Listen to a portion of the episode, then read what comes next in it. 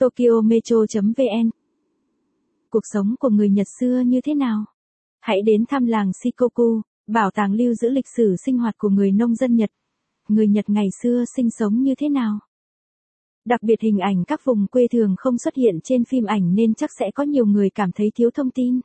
Nếu bạn muốn tìm hiểu thêm về đề tài này, bảo tàng ở Shikoku, Kagawa sẽ là một nơi lý tưởng, tái hiện cuộc sống người nông dân Nhật Bản ngày xưa ở các vùng quê. Tại ngôi làng này, các cơ sở vật chất đều là những món được sử dụng trong thực tế từ rất lâu đời, chỉ là được di rời tập trung lại. Qua đó bạn sẽ có cái nhìn bao quát về cuộc sống tại các vùng quê Nhật Bản từ xa xưa. Có một cây cầu treo rất chiêu, đón bạn ngay tại cổng làng.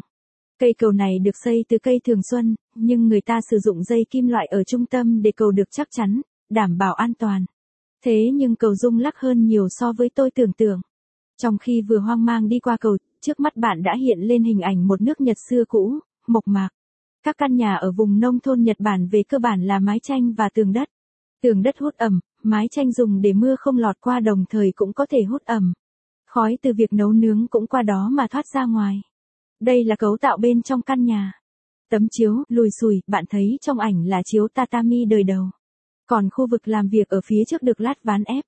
Trần cao là mái tranh, với đặc tính độc đáo là thoát hơi nước, nhưng không cho nước từ bên ngoài lọt vào. Thêm nữa, trần còn có khả năng cách nhiệt và giữ nhiệt cao do đó vào mùa hè thì mát mẻ, còn vào mùa đông lại ấm áp. Với thời đại mà máy lạnh còn là một thứ đến từ tương lai, đây chính là tiện ích kỳ diệu. Đặc trưng của kiến trúc bên dưới là các bậc cầu thang bằng đá. Nơi này đã từng là sân. Nếu bạn thích bài viết này, vui lòng truy cập trang web tokyometro.vn để đọc tiếp.